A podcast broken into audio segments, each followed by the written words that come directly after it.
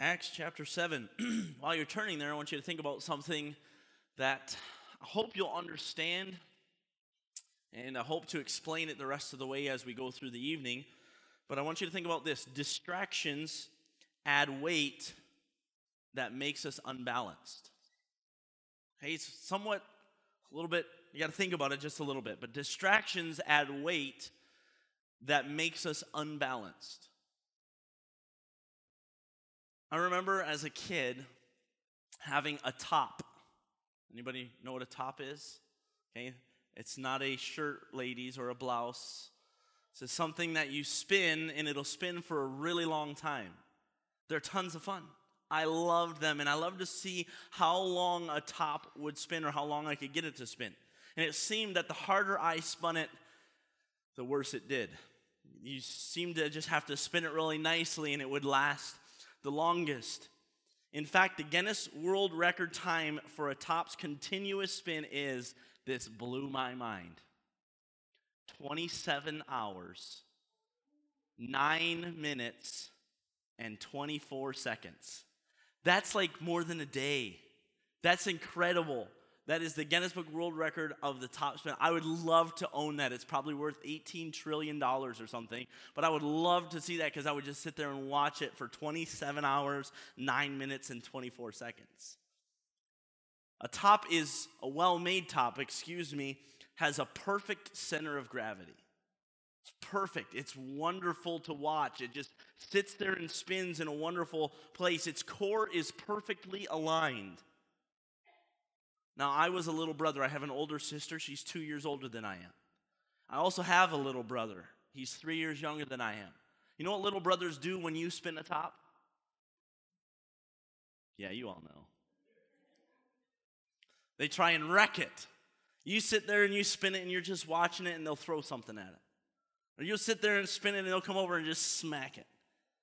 Not that I ever did any of these things. It's funny now, though. I watch my kids, and Caleb will get a top or something to the effect from Sunday school, and Maya or Zoe will come over and do the exact same things that I did. You reap what you sow. Any disruption would drastically reduce the top's longevity to spin. It was it's so much fun to watch it, but it is not so fun when somebody messes it up. When somebody throws something at it or it runs into a, a uh, piece of grout on the tile floor and messes it up a little bit. Anything takes away from it. And see, the same can be true in our spiritual lives. We can allow distractions to cause us some unbalance. And get this, it will drastically reduce our effectiveness. You see, God created us in a perfect form, in a way that would be pleasing to Him. And you know what happened? Sin messed it up. Sin distracted us, and so no longer are we as effective as we possibly could be. I think that's kind of where we're going to go here in, in this passage. And I, I think this is what the Bible is trying to teach us tonight. Acts chapter 7. I want you to go almost all the way to the end of the chapter, verse 51. Verse 51. The Bible says this Ye stiff necked and uncircumcised in heart and ears Ye do always resist the Holy Ghost as your fathers did, so do ye. Which of the prophets have not your fathers persecuted? And they have slain them which showed before of the coming of the just one, of whom ye have been now the betrayers and murderers, who have received the law by the disposition of angels and have not kept it. Does anybody know who's speaking here? Stephen. This is the story of Stephen. This is the sermon of Stephen. And here he is, he's berating these, these religious people. So he is talking to them and he's giving them, ye stiff neck and uncircumcised in heart. He's giving it to them. And so I want to take some time tonight and I want to look at unity's core. Unity's core. Let's pray. Father, again, we thank you so much for the opportunity that we have to be here before you. Father, I pray that we would learn something from Stephen's message tonight and from Stephen's life that would help us not be distracted in our lives. And Father, that we would keep you forefront, that we would keep you where you need to be. Father, that you would give us great effectiveness for you. We love you so much. Thank you for all you've done. In Jesus' name, Amen. When I'm studying a passage of scripture, I like to ask myself several questions. First one is who is he talking to? Who is he talking to? Let's, so let's go back. Who is Stephen talking to? Go back to Acts chapter 6. We already looked at this a couple weeks ago, but Acts chapter 6, look at verse 9. This is so important. This is so important. We need to understand who it is he's talking to. Okay, verse 9, the Bible says, Then there arose certain of the what? Synagogue. The synagogue, which is called the synagogue of the Libertines and the Cyrenians and the Alexandrians and of them of Cilicia and of Asia, disputing with Stephen. Okay, jump down to verse 11.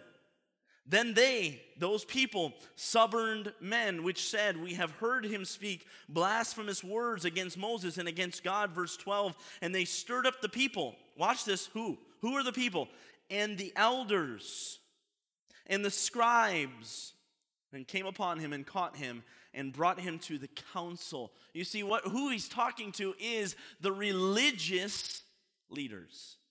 That is so important. He is not talking to worldly, ungodly pieces of people that are that are outside Gentiles. No, he's talking to religious people. He's talking to people that have spent time literally with God, have seen God face to face, Jesus Christ, God in the flesh. They have seen him face to face. This is who he's talking to. The elders, the scribes, those of the synagogue. But the question is this, why? Was he saying these things?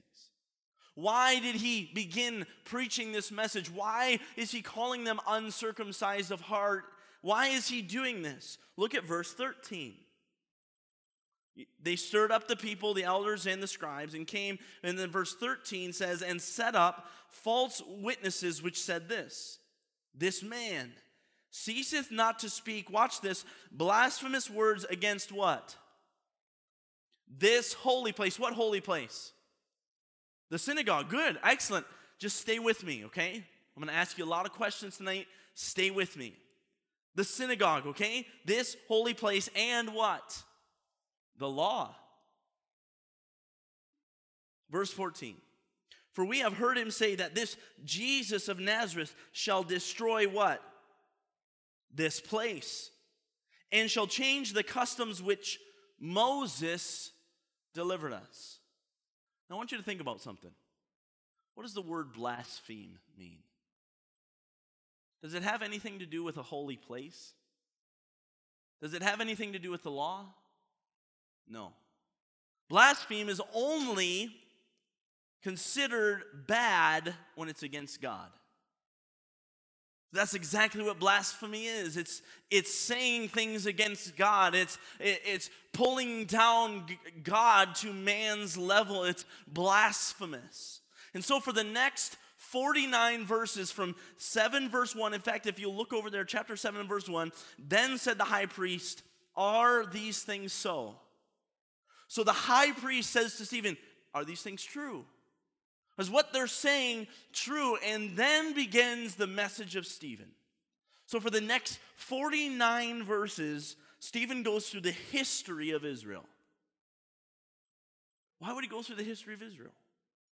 He spent time there and shows the pattern of events for the children of Israel. You see, the pattern of events was this someone would believe God and do something for God and then the people would persecute and destroy that person. All the way through this, and I want to walk you through that here. You see, this is not a one time problem. This is not just one time that they decided that they were going to persecute someone. This is a recurring problem that happens, get this, watch this, generation after generation after generation. Jesus Christ himself told us that this was a problem. Go to Matthew chapter 23 with me. By the way, if you're looking for entertainment purposes in the Bible, go to Matthew chapter 23. Jesus lambastes the Pharisees, just gives them everything that they need to hear, and it's quite entertaining. The, it really becomes bad when it starts to become convicting, though. Matthew chapter 23, look with me in verse 29. Jesus himself said this. Verse 29 Woe unto you, scribes and Pharisees, hypocrites. Watch this now. Because ye build the tombs of the prophets and garnish the sepulchres of the righteous, and say, If we had been in the days of our fathers, we would not have been partakers with them in the blood of the prophets. So he says, Listen, if we're, you know, we, we respect the, the tombs and the places of the prophets, and we want to build them up, the people that were righteous, and we want to glorify them. And so, if we were in the room of our fathers, we would not have persecuted those prophets. We would not be partakers in the blood of the prophets. Look what Jesus says. Wherefore, ye be witnesses unto yourselves that ye are the children of them which killed the prophets. And so basically, what he's saying is the apple doesn't fall too far from the tree. You guys are doing the exact same thing that your fathers before you had did. You can say you won't do that. You can say we weren't like that, but you are. How does this happen? How does generation after generation after generation persecute godly people who are following God? The very servants of God. You see, the funny thing about this that I find is they're persecuting the servants of God and claiming to serve the same God. What's going awry here? How is this working? Why aren't they getting to this place? The problem is this they lost the core reason for doing what they were doing. They were being distracted. They were being distracted. I want to give you three distractions from the sermon of Stephen that we should avoid. That we should avoid in our lives. Let's go back to Acts chapter 7. Acts chapter 7. I want you to look at verse 8. The first point I want you to see tonight is distracted by envy. Distracted by en- envy. Acts chapter 7, look with me in verse 8. The Bible says this And he gave him the covenant of circumcision. This is talking about Abraham. And so Abraham begat Isaac and circumcised him the eighth day, and Isaac begat Jacob, and Jacob begat the twelve patriarchs. So basically, he started from the beginning with Adam, or excuse me, with Abraham, and has been working his way down. And now we pick up the story with Jacob and the 12 patriarchs. Verse 9. And the patriarchs moved with what? Envy.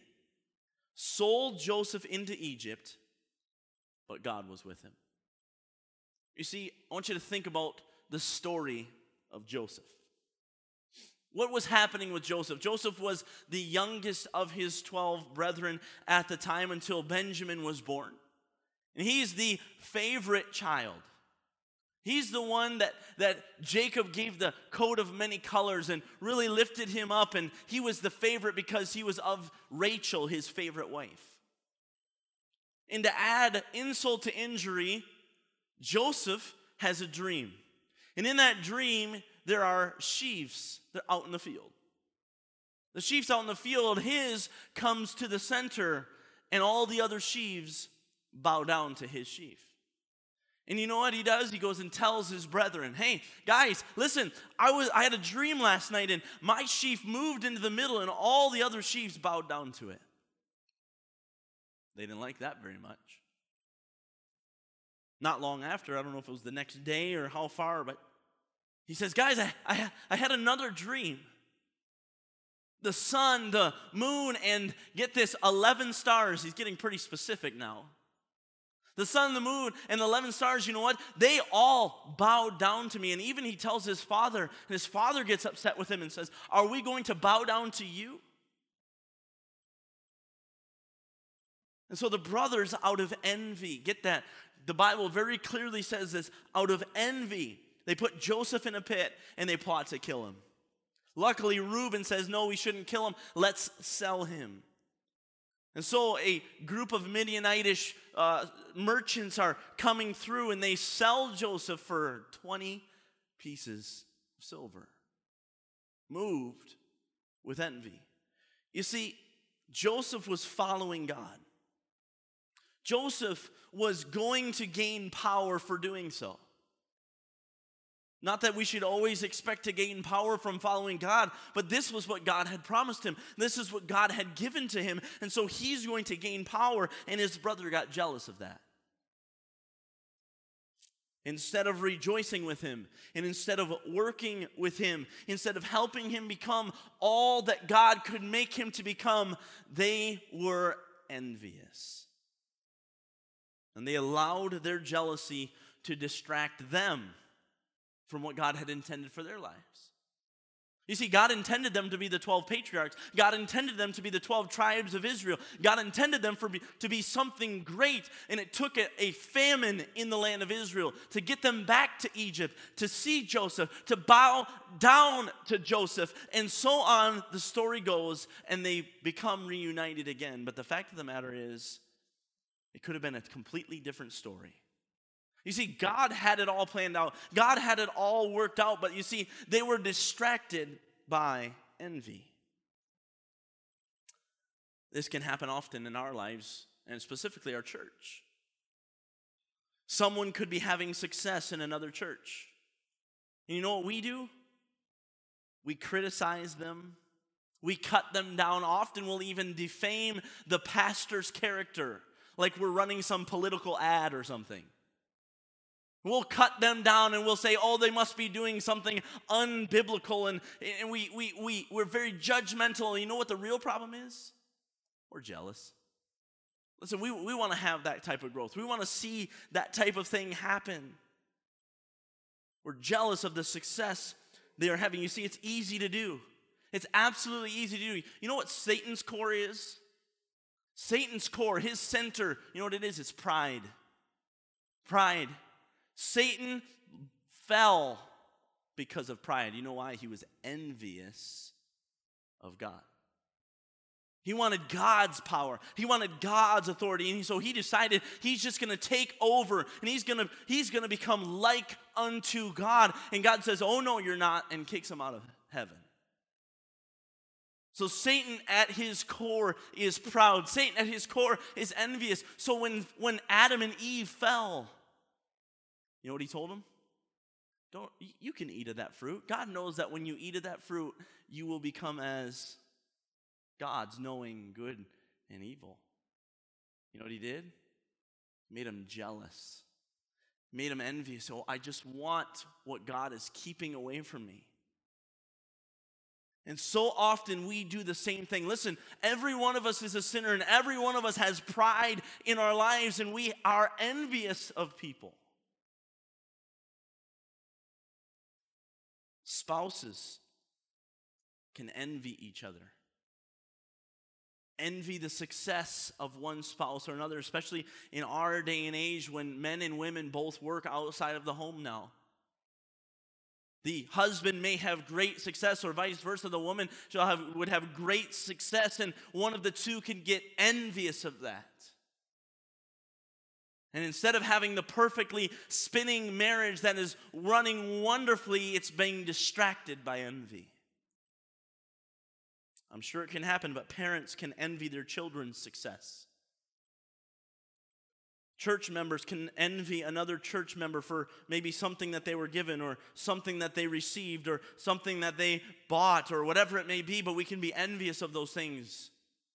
Envy or jealousy will distract you from what God is trying to do in your life. Mark it down. One of the Ten Commandments is, Thou shalt not covet thy neighbor's wife. You see, it's there for a reason. Pay attention. When you start becoming jealous of something, you better get that in check because that is going to be a distraction that is going to add weight and you are not going to live your life to its full effectiveness. I want to show you the second thing. Number two, they were distracted by self pity. Let's jump down to verse 23. Acts chapter 7 and verse 23. The Bible says this And when he was full 40 years old, this is speaking of Moses, it came unto his heart to visit his brethren, the children of Israel. And seeing one of them suffer wrong, he defended him and avenged him that was oppressed and smote the Egyptian. Most of us would know the story of Moses. Here's verse 25, I think is interesting.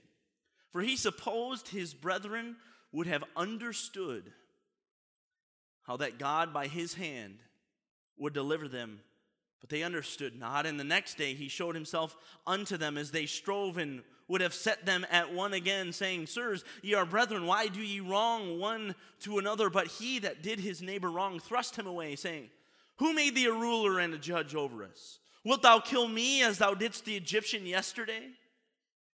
Then fled Moses at the saying, It was a stranger in the land of Midian. You see, Moses tried to, to help his brethren out. God put it in his heart. God gave him something to do. Listen, you're going to be the deliverer of Israel. God put that in his heart, and he sees an Egyptian smiting a Hebrew, and he goes out and does something about it.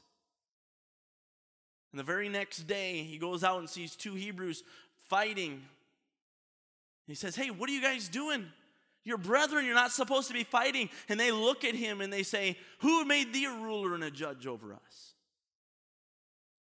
He was hoping that they would understand that he's trying to deliver them, but they were too busy in their self pity. Let's continue on. Look at verse 35. The Bible says, This Moses, whom they refused, saying, Who made thee a ruler and a judge? Watch this, the same did God send to be a ruler and a deliverer by the hand of the angel which appeared to him in the bush. Listen, God sent him, God gave him something. He was to be the ruler, he was to be the deliverer. He brought them out. After that, he had shown wonders and signs in the land of Egypt and in the Red Sea and in the wilderness 40 years. This is that Moses, which said unto the children of Israel, A prophet shall the Lord your God raise up unto you of your brethren, like unto me. Him shall ye hear. This is he that was in the church in the wilderness, with the angel which spake to him in the Mount Sinai, and with our fathers who received the lively oracles to give unto us, to whom our fathers, watch this, would not obey, but thrust him from them, and in their hearts turned again into where? Egypt, saying unto Aaron, Make us gods to go before us, for as for this Moses, which brought us out of the land of Egypt, we wot not what has become of him. And they made a calf in those days and offered sacrifice unto the idol and rejoiced in the works of their own hands.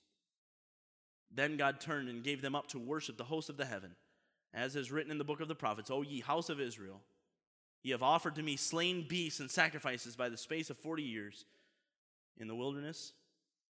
You see, the fact of the matter is here Moses was God's deliverer of his people. You know what they did? They pushed him away. Why? They just wallowed in their self pity. Oh, we've been slaves for 400 years. They were just, we didn't even want to, we don't even want to be rescued. Who made thee a judge and a ruler over us? We're just content with where we are, or so to speak. The fact that I think is interesting is this they are delivered from the land of Egypt, they're at the Red Sea. And what do they say? They're already out. They're delivered out of the Red Sea, or excuse me, out of Egypt. They're not in Egypt anymore. They're in, ready to cross the Red Sea. And what do they say? Oh, that we were back in Egypt. You see, self pity will do something to you that you never even pay attention and never realize that it will do. It will keep you wanting more bad things to happen to you so that people will continue to feel sorry for you. To me, that boggles my mind. You know what? It's, it goes even further. They're at the promised land. They're on the border. They send in 12 spies. 12 spies go into t- Canaan. 10 were bad and 2 were good. They come out and they say, We cannot overtake the land. You know what the people say? Oh, that we had died in Egypt. Are you kidding me? Are you kidding me? You were slaves. You were under oppression. You were being beat every single day, and you had to make your own brick and get your own straw, and things were horrible. And God wanted to do something with you, but you're so self pitiful that you can't even see past the nose on the end of your face and say, God can do something with this situation.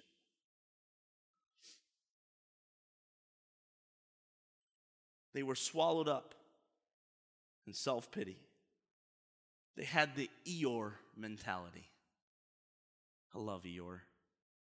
He's so cute, but he drives me nuts. But you know what the interesting thing about self pity is we enjoy it.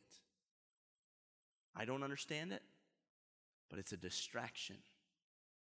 We just wallow in it. We get this Eeyore mentality and we just love it. We love the maybe attention it brings. I don't really know, but they are there. And Moses was God's chosen deliverer. God had a plan for them, and they pushed it aside for simply, Woe is me. Woe is me. Woe is me. Woe is me.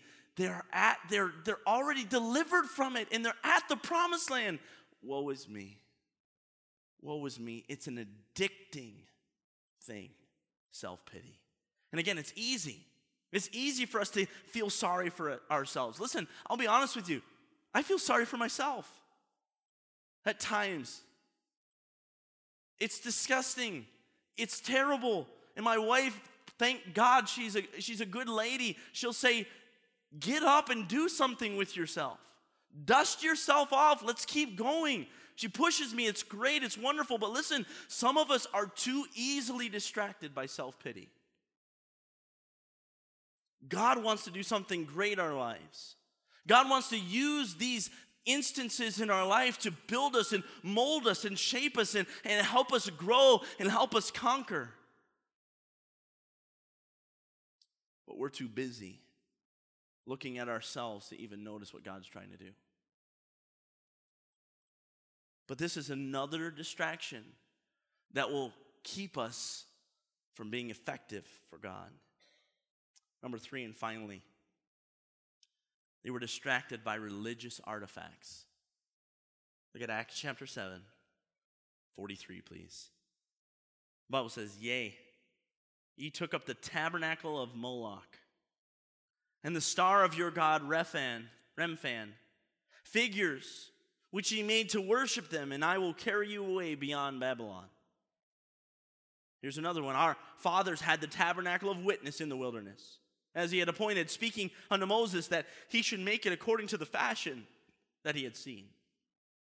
Which also our father that came after brought in with Jesus into the possession of the Gentiles, whom God drave out before the face of our fathers under the days of David, who found favor before God and desired to find a tabernacle for the God of Jacob. But Solomon built him an house. Do you remember what they were trying to protect? Do you remember what the people, the elders, and the people of the synagogue were trying to protect? Do you remember? This holy place. The law of Moses. The commandments of Moses. You see, and Stephen is dealing with every single one of these, and he's showing them something again. He says, Solomon tried to build him a house, howbeit, verse 48, the Most High dwelleth not in temples made with hands, as saith the prophet, Heaven is my throne, and earth is my footstool. What house will ye build me, saith the Lord? Or what is the place of my rest? Hath not my hand made all these things? You see, what the children of Israel began to do is this they began to worship the gods of the people around them. That was a distraction. They began to worship Moloch.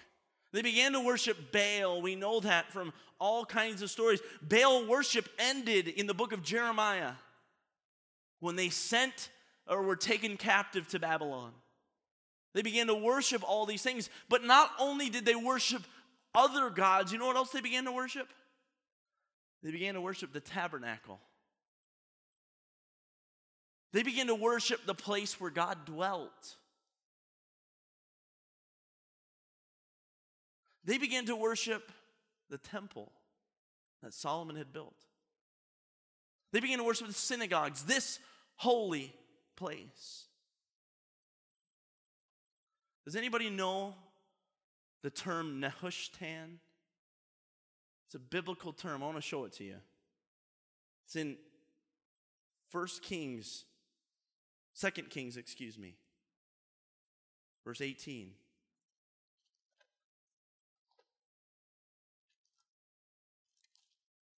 Nehushtan, 2 Kings 18.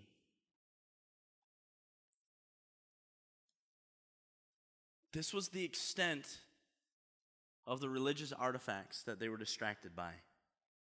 2 Kings 18, look at verse 4. Watch this.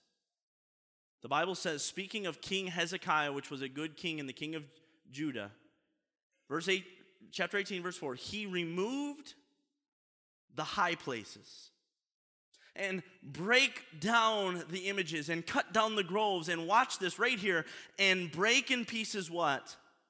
The brazen serpent that Moses had made. For unto those days the children of Israel did burn incense to it, and he called it Nehushtan. You know what they began to do?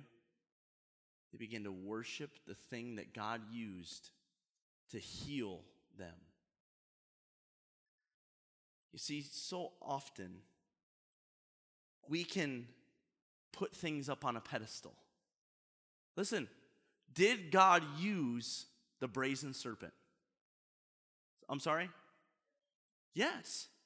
100%. In fact, John chapter 3 says, As Moses lifted up the serpent in the wilderness, even so must the Son of Man be lifted up. I mean, this is an important thing.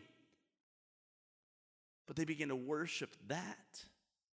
They begin to be distracted by that. They begin to be distracted by the place where God dwelt, the tabernacle. They begin to be distracted by the place where God dwelt in the temple. And they begin to worship those things and the religious artifacts.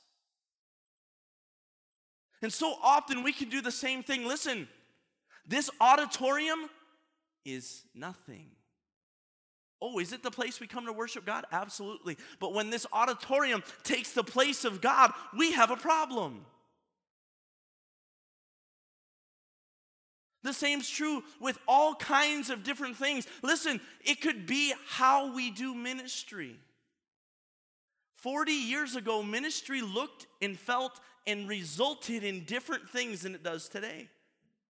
But so often we hold on to that because it worked at one point. It worked. And I'm not trying to say we just push off everything, but this is what I'm saying. If you're holding on to something that worked years ago, you are being distracted by l- religious artifacts, just like the children of Israel. And Stephen is blasting these guys with it. Listen, there's a problem when we put those things on a pedestal and say that's the only correct and only way to do things because it did something at one time. But what happens is they cause us to lose our core meaning. As I wrap this up, I want you to think about this. If every person in our church would unify around the right core, the right center, we would be an unstoppable force for God. If every person in this church would unify around the right core, we'd be an unstoppable force for God.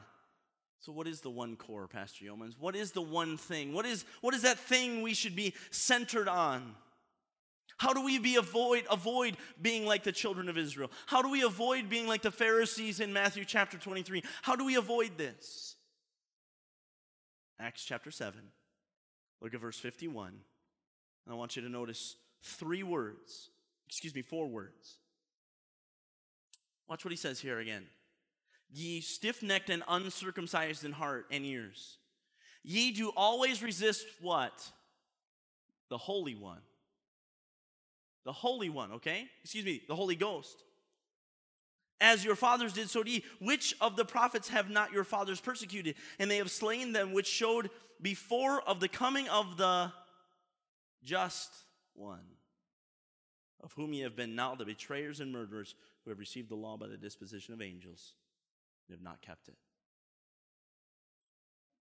Two people in one the Holy Ghost and the just one. You know what the core should be? Should be God. You say, Pastor, we know that. Yeah, but so often we're distracted by the other things. I want you to think with me through Bible history, just like Stephen did. Every single time, if people would have just been full of God and focused and centered on God, what would have happened? Abraham, spoken to of God.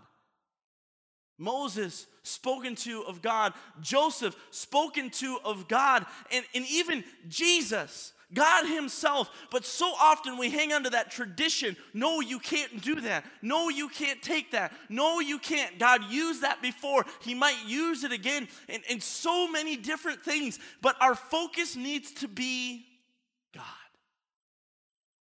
God. Every single time. You know why? Because things come and things go. Things change constantly in our world. But you know what? There's one thing that never changes. The Bible says in Hebrews chapter 13, verse 8 Jesus Christ, the same yesterday and today and forever. He doesn't change. And so if we can focus on Him, if we can keep Him at our core, then you know what? And we unify around that. What a great prevailing church will be.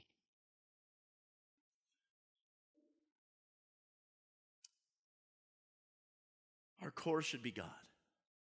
Don't get distracted by someone else's success. Don't get distracted by good and just things that have done wonderful things in the past. Don't get distracted by your own self pity. Keep God at the core of, listen, Keep God at the core of everything you do. Everything. That way, will you will have the perfect center of gravity. Perfect. You won't be out of balance one way or another because the Bible says a false balance is abomination. Keep the center of gravity. And you know what that will, be, that will do? That will keep you on fire for God. That will keep you spinning and effective for God for years to come. And folks, if one person does that, wow, that would be amazing. But listen, if this group unified around that one core, literally the gates of hell, the world would not be able to prevail. It would be an awesome power. Unity's core. Let's unify around God. That's what Stephen was saying. And from that point on, you can look, and we'll look at it a little bit next week. But verse 54 when they heard these things, they were cut to the heart, and they gnashed on him with their teeth. They didn't like that at all. Folks, I hope that you won't be like the Pharisees, but will be like Stephen, who in everything he was a spirit filled man, and he just wanted to serve and keep God at his center so that he could be an effective person for God's way. I hope you'll be the same. Let's pray.